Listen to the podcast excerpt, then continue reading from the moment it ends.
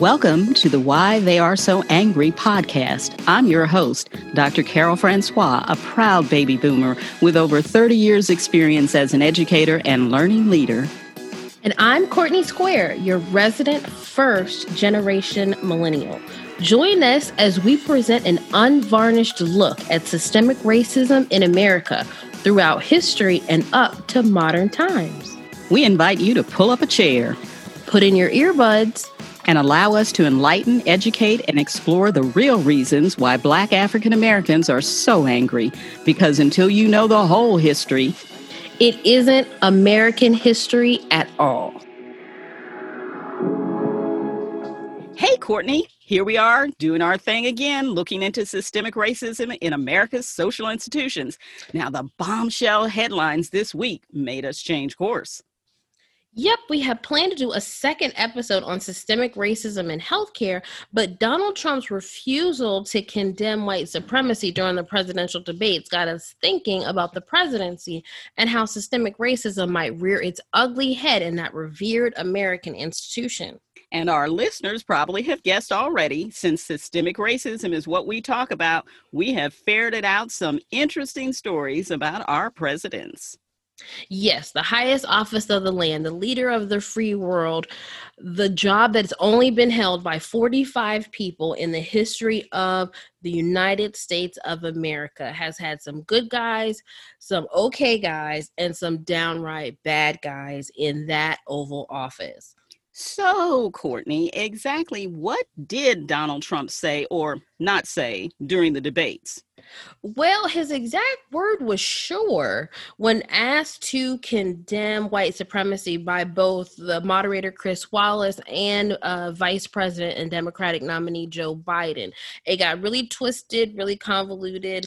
There were some messages exchanged. We don't know what the president actually meant or who he was speaking to, but at the end, it all came out that he did not.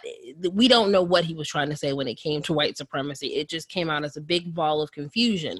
Now, he did have several very clear and concise comments about racial insensitivity training, stating that he felt that it was un American and teaches people to hate America. And he didn't like the role reversals that it put people into. So I'm wondering whose role did he not like to be reversed into? Hmm. Well, that's all pretty interesting. I guess the president didn't express himself well during the debates as it relate to um, white supremacy. But I understand that since that time, Donald Trump has made a statement condemning all white supremacist groups. And as of this recording, he's hospitalized after testing positive for coronavirus. Now, what our listeners need to know is there is a long history of racist thinking and behavior by American presidents that has actually upheld systemic racism in American institutions. Very true. We can go back as far as President George Washington, who held 317 slaves. So from George Washington to Donald Trump, in that fabric of the presidency, racism and systemic racism is weaved in very tight. You're right. You're right. Now, speaking of our first president, George Washington, let's play a little true false involving the presidents. True or false? 18 presidents, including Ulysses S. Grant, were slaveholders. True. There here's a roll call of slaveholding presidents. We can start with Washington, Jefferson, Madison, Monroe, Jackson, Van Buren, Harrison, Tyler, Polk, Taylor, Johnson, and Grant. These 18 presidents held a total of 1,558 people in bondage. Did you know that George Washington actively tried to recapture one of his slaves by the name of Ona Judge, who lived out her life in New Hampshire almost until the day he died? Wow, he was pretty persistent trying to get her back. Well, let's let's bring it up to the present and then we're going to jump back to the uh, to the past in a minute recently in july 2020 vice president joe biden called donald trump america's first racist president But you and I believe that Vice President Biden actually got his facts a little wrong, at least based on some of the books and articles we've been reading. Exactly. Trump is not the first by any means. I think it's a bit more shocking to hear some of the things he says, some of the sound bites, some of the things that you hear coming out of circles that either support or uh, he is in. It's shocking because it's the 21st century. But if we're going to count racism or systemic racism in the presidency, Donald Trump is not alone at all. Yeah, you're right. In a 2016 article titled The 11 Most Racist U.S. Presidents, Ibram X. Kendi describes situations in which presidents showed blatant racist behaviors and actions that actually furthered systemic racism. Only 11? Well, even though George W. Bush, Calvin Coolidge, Dwight Eisenhower, Woodrow Wilson, and Franklin Roosevelt made the list, let's talk about the worst offenders, starting with number five, Thomas Jefferson. Kendi pointed out that even though he wrote the immortal words, all men are created equal, women and enslaved people were nowhere on his mind when he wrote those words. Not at all, not at all. During his time, Jefferson was considered the authority on Black inferiority. His racist comments include, and I quote, the blacks are inferior to the whites in endowments both of body and mind. And he went on to say that blacks are cursed with, quote, a very strong and disagreeable old odor, and they were incapable of producing art and society. The fact that he produced offspring with the enslaved woman Sally Hemings going goes without saying. Guess that smell didn't bother him. Uh, in fact, he once told a friend, "I consider a woman who brings a child into every uh, brings a child every two years as more profitable than the best man on the farm." He figured women women could help him financially. Now, his best-selling book, Notes on the State of Virginia, became a powerful tool for rationalizing slavery after the American Revolution, and he offered the most popular race relations solution of the 19th century, which was freeing civilizing and colonizing of all blacks back to what he called barbaric Africa. Oh, wow, Thomas Jefferson. Those comments about poetry uh, lead me to believe he would not be a fan of his role in Hamilton. No. Number four is our fifth president, James Monroe. When he was candidate for president, when Monroe supported the American Colonization Society.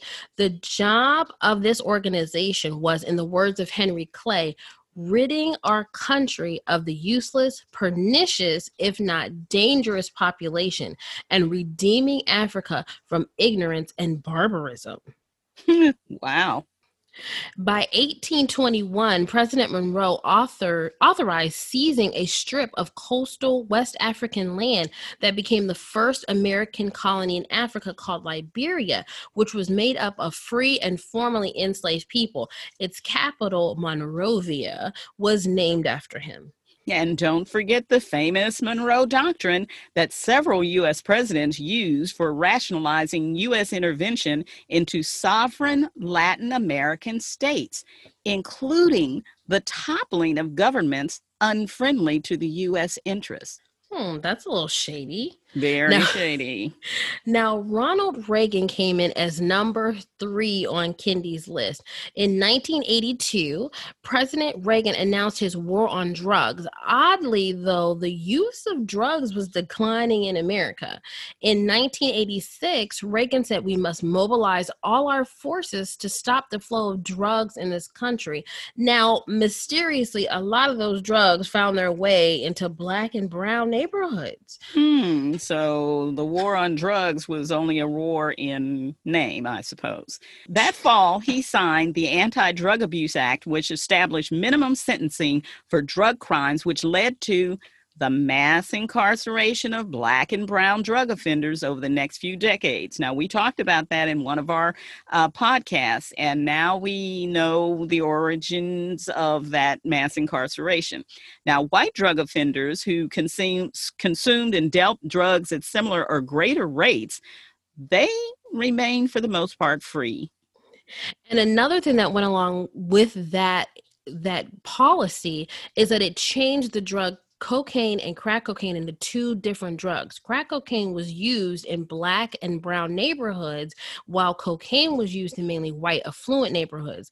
They're the same drug but had two different sentences.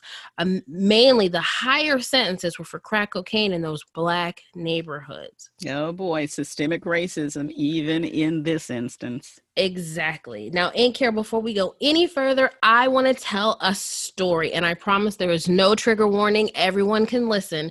But this is about a president that did not make Kendi's top 11 list, but I think he should have. Oh boy, I think I know who you're talking about. Is it is it who I think it is?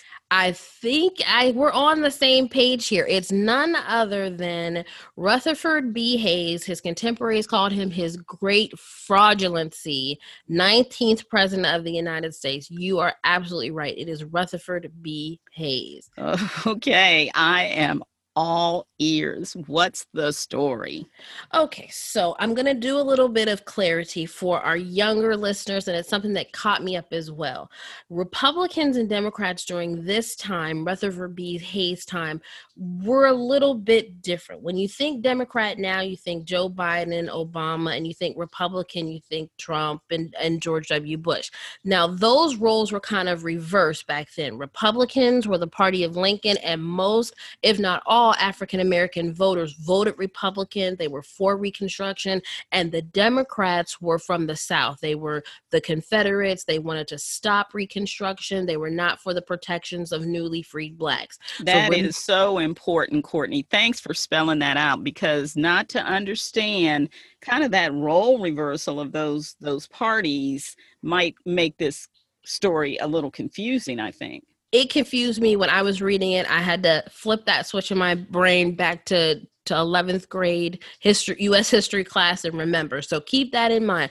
Republicans are for reconstruction and Democrats are not. Okay, now, so let me make sure this I've got this right.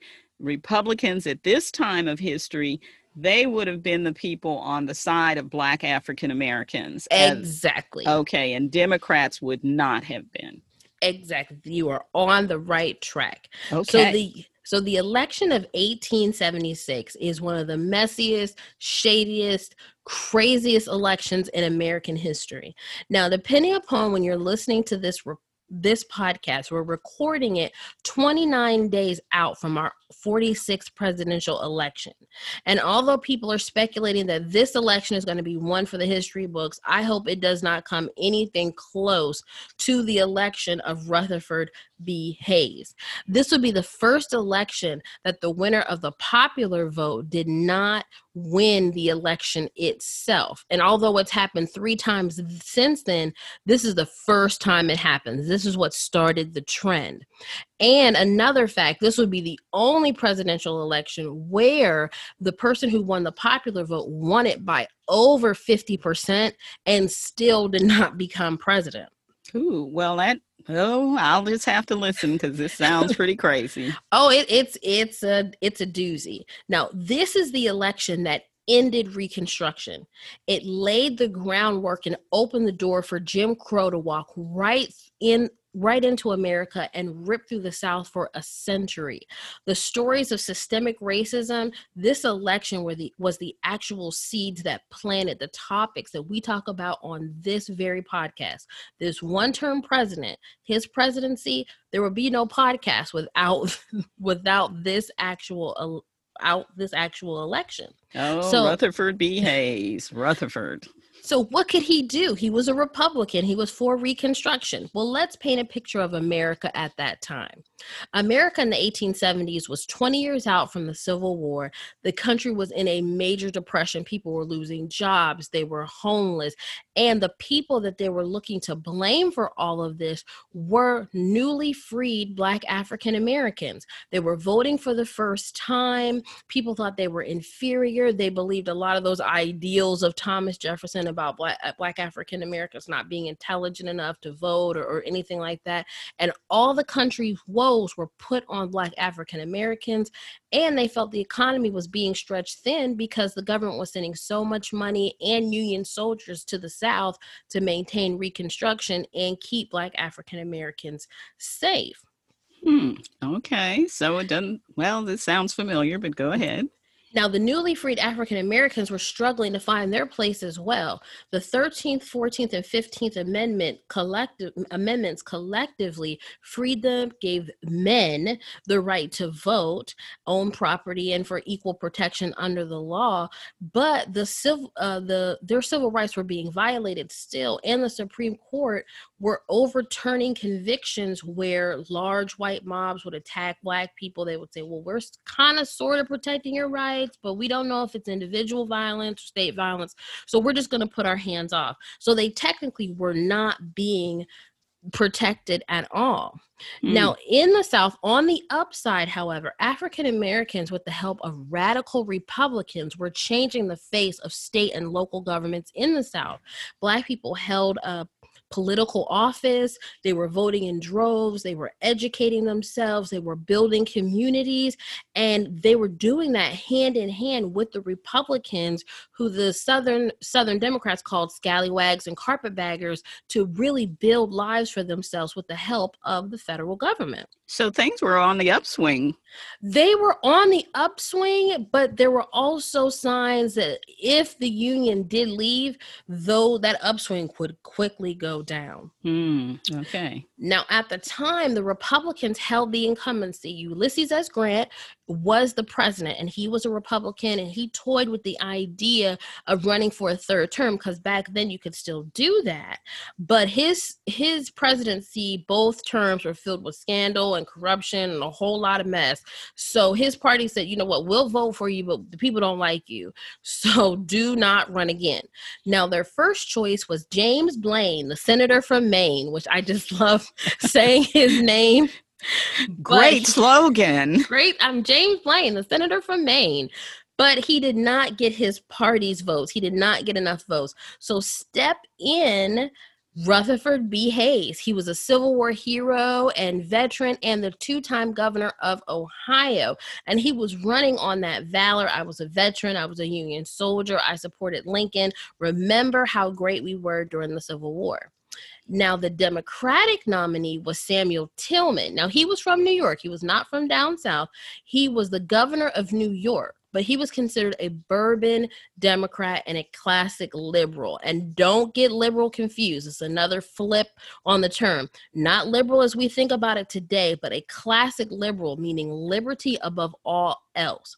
He was against carpetbag tyranny. He believed in hands off federal government. He was anti Asian immigration. He broke up Tammany Hall and put uh, William Tweed in jail in New York, which is a big deal. But what the Democrats saw was okay, you hold the same ideas as us. You didn't like Lincoln when he was around.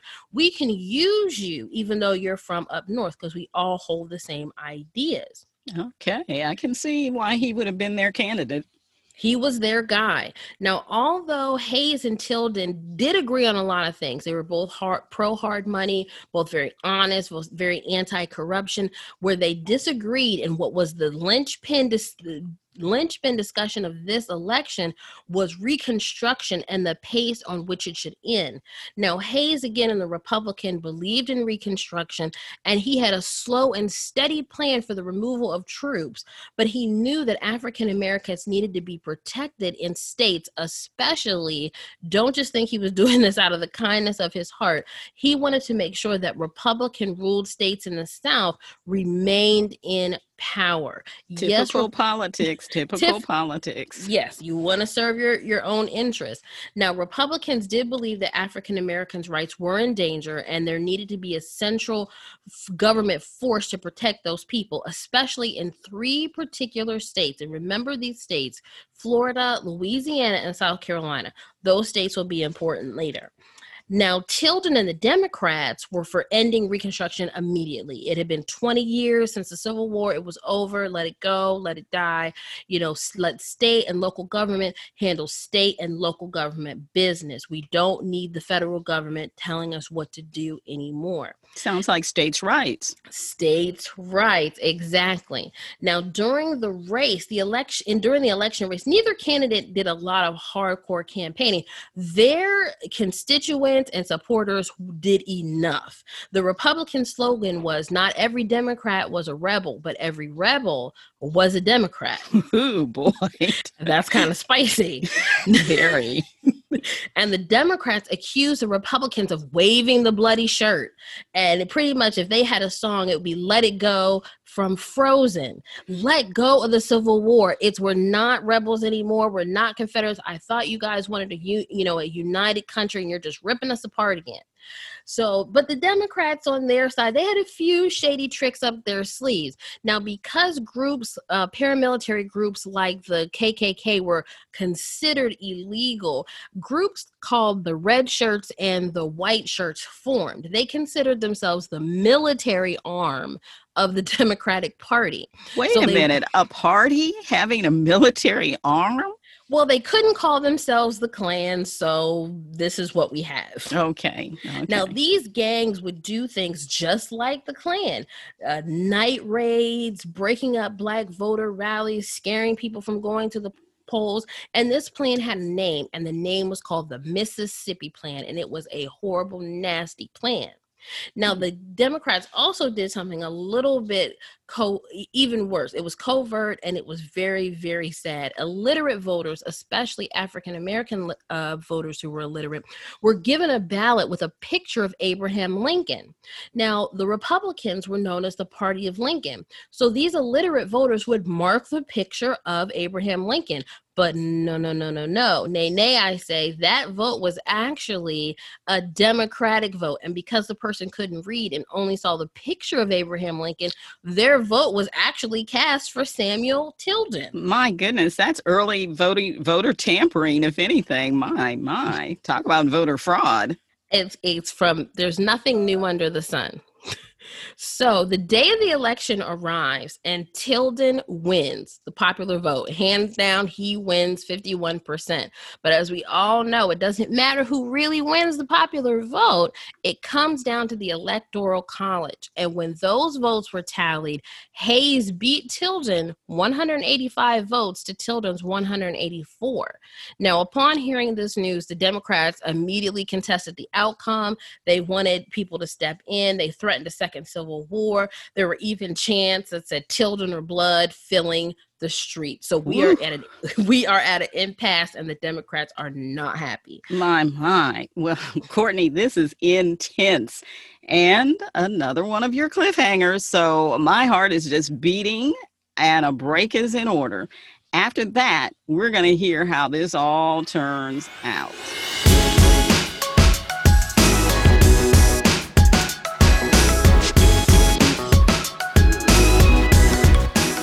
Courtney, this story about the Hayes election is as suspenseful as the election between George W. Bush and Al Gore back in 2000. Now, there wasn't any bloodshed threatened, but remember that election ended up being decided by the Supreme Court.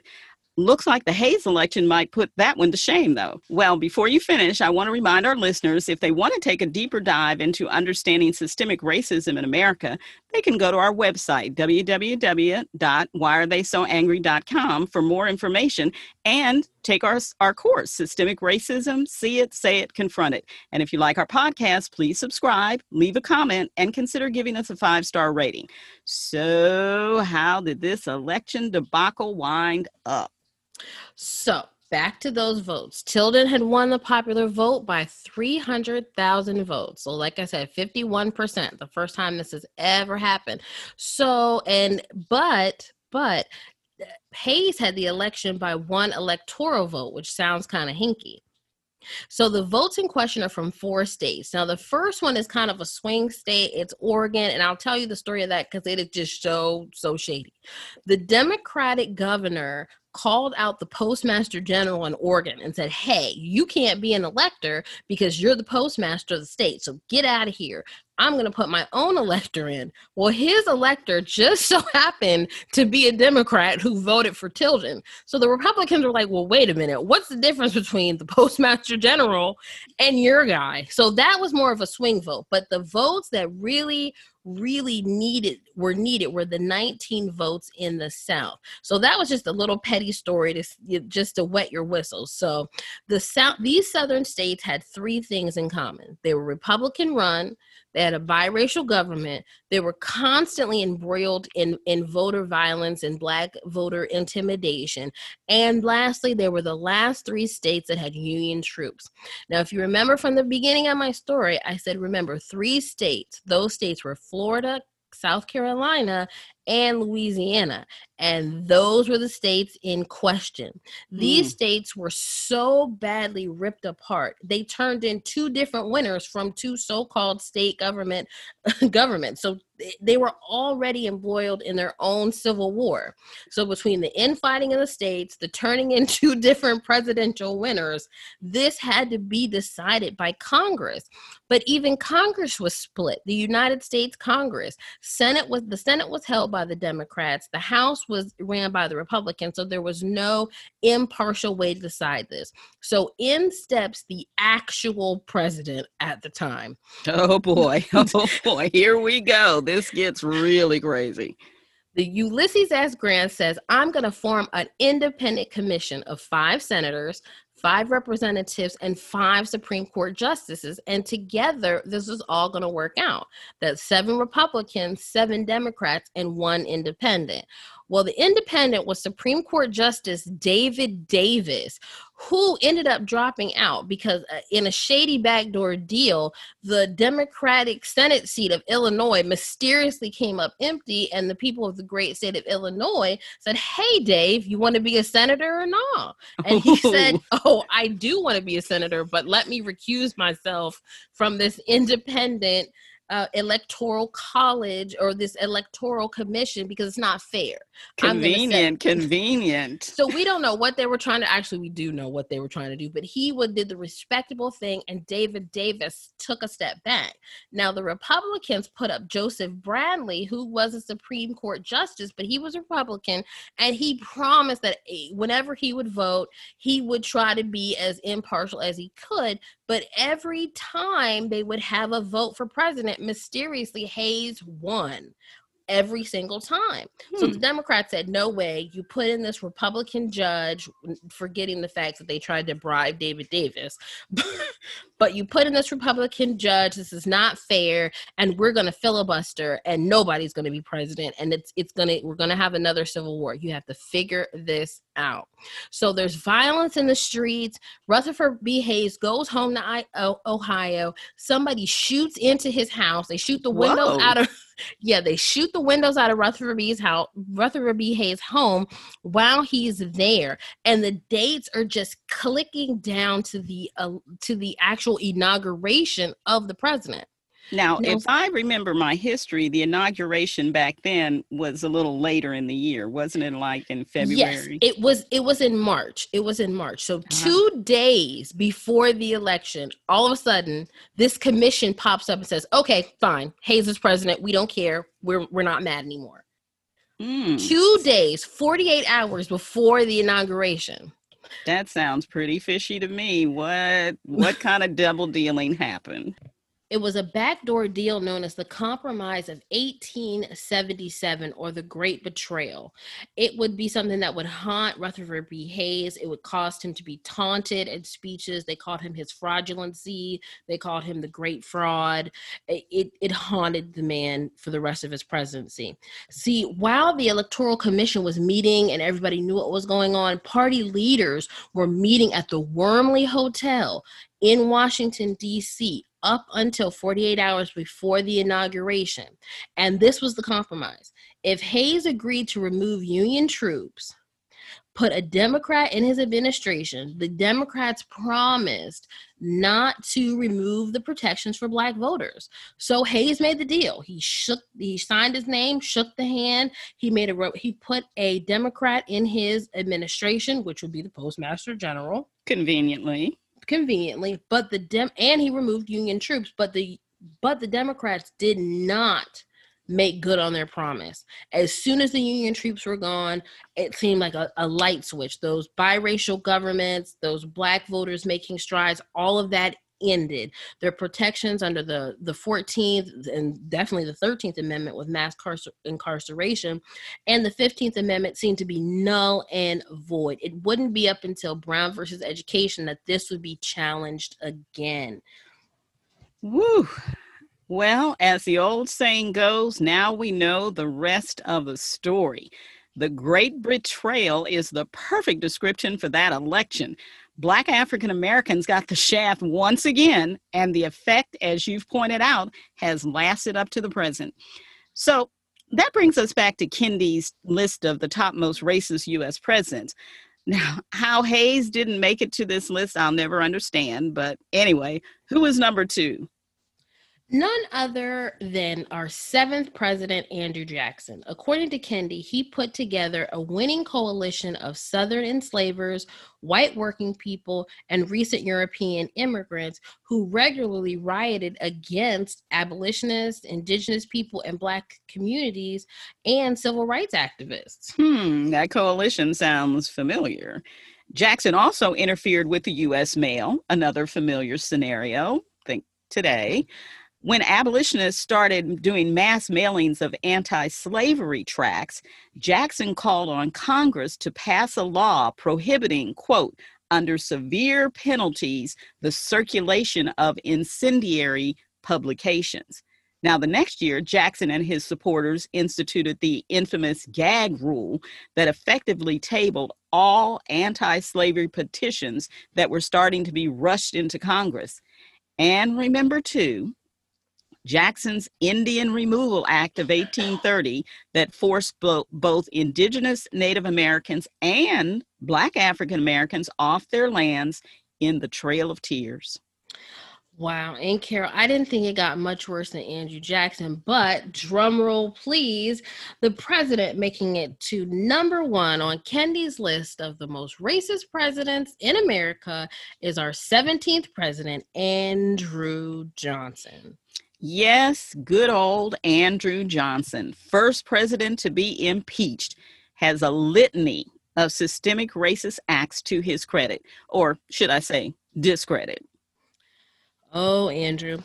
After Lincoln was assassinated, Johnson took office and quickly moved to undo Reconstruction efforts. He offered amnesty, property rights, and voting rights to all to all but the highest Confederate officials, most of whom he pardoned a year later. Later, he ordered the return of land to pardoned Confederates, null and void wartime orders, and granted blacks that granted blacks 40 acres and a mule and removed many of the black troops from the South. Now, to rejoin the Union, Southern states had to hold constitutional conventions where they wrote new con- uh, new constitutions.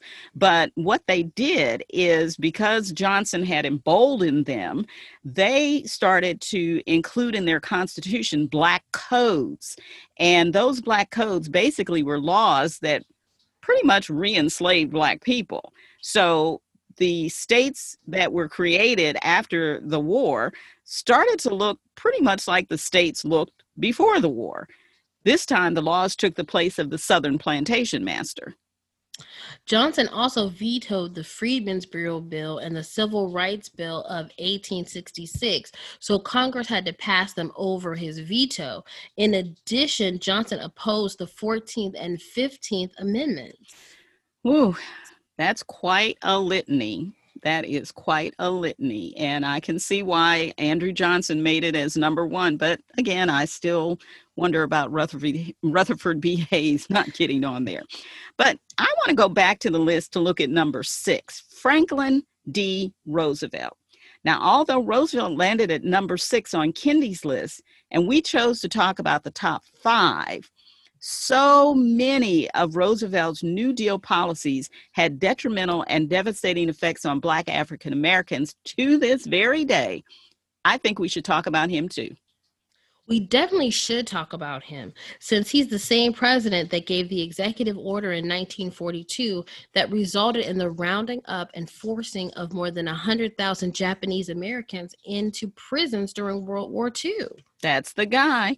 Ironically, although America was at war with Germany and Italy, get this no German or Italian Americans were sent to military prisons. But again, as bad as that was and is, I want to talk about his New Deal policies that had awful effects on Black African Americans. Some of those policies included job benefits like minimum wage, Social Security, unemployment, and un- unionizing rights. All of those sound pretty good. They do. They do indeed. But unfortunately, farmers and domestics, the jobs that most likely were held by Southern blacks, they were excluded from those new, new Deal benefits. And what's worse, Southern segregationists insisted that all federal relief programs like these be locally administered. So you can imagine that few, if any, Black African Americans got the benefits. I can only imagine they didn't see any of that new deal. But don't forget, it was Roosevelt's Federal Housing Administration that promoted redlining and restrictive racial covenants, effectively cutting Black African Americans off from the wealth generated by home ownership. Yep, we talked about that in one of our podcasts. That's a very serious situation. It was also FDR's federal housing program that authorized the destruction of racially integrated, federally subsidized housing and then building racially segregated, federally subsidized housing. Don't forget the GI Bill. Veterans who had served in World War II were supposed to get a host of benefits, including college tuition, low cost home loans, and unemployment insurance. Yep, yep, they were supposed to. But again, Black African Americans were blocked at every turn from capitalizing on this these benefits, either by being prevented from buying homes in all white neighborhoods, or denied home loans because of redlining, or prevented from getting college tuition.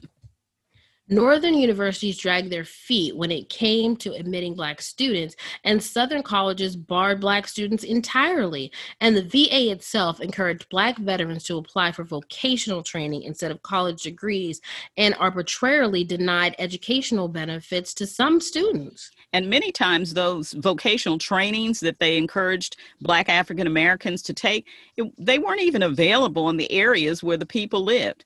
Now, the original GI Bill ended in July 1956, and by that time, nearly 8 million World War II veterans had received education or training, and 4.3 million home loans worth 33 billion had been handed out. But for most Black African American veterans, the bill ended before it even began. That is heartbreaking. So we can see that presidents behaving badly have a profound and negative effect on the populace. So true. The numbers don't lie. Today, a stark wealth gap between white and black Americans persists. According to the US Census, the median income for white households in 2017 was $68,145, while for black households, it was $40,258. And that big gap is a direct result of FDR's New Deal policies impacting lives to this very day. So, Aunt Carol, that means only history will tell how Donald Trump's policies will impact Black African Americans in the future. But one thing is for sure when systemically racist policies are at work, the results are usually pretty bleak. Yes, they usually are. Well, Courtney, it's right about here in the program we offer suggestions on how to confront systemic racism.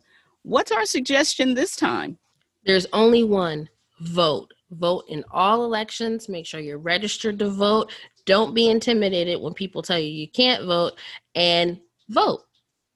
Well, that's it for today make sure that you reach out to us on Facebook at Why Are They So Angry, our website where you can find our course, Systemic Racism, See It, Say It, Confront It at www.whyaretheysoangry.com, Instagram at Why Are They So Angry, and Twitter at W-A-T-S-A underscore online. Well, I hope we hear from all of our listeners.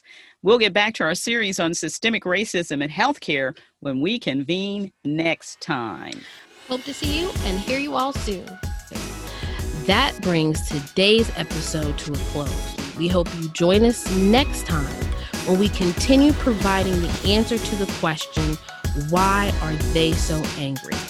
As always, we hope you learned something so you can see it, say it, and confront it.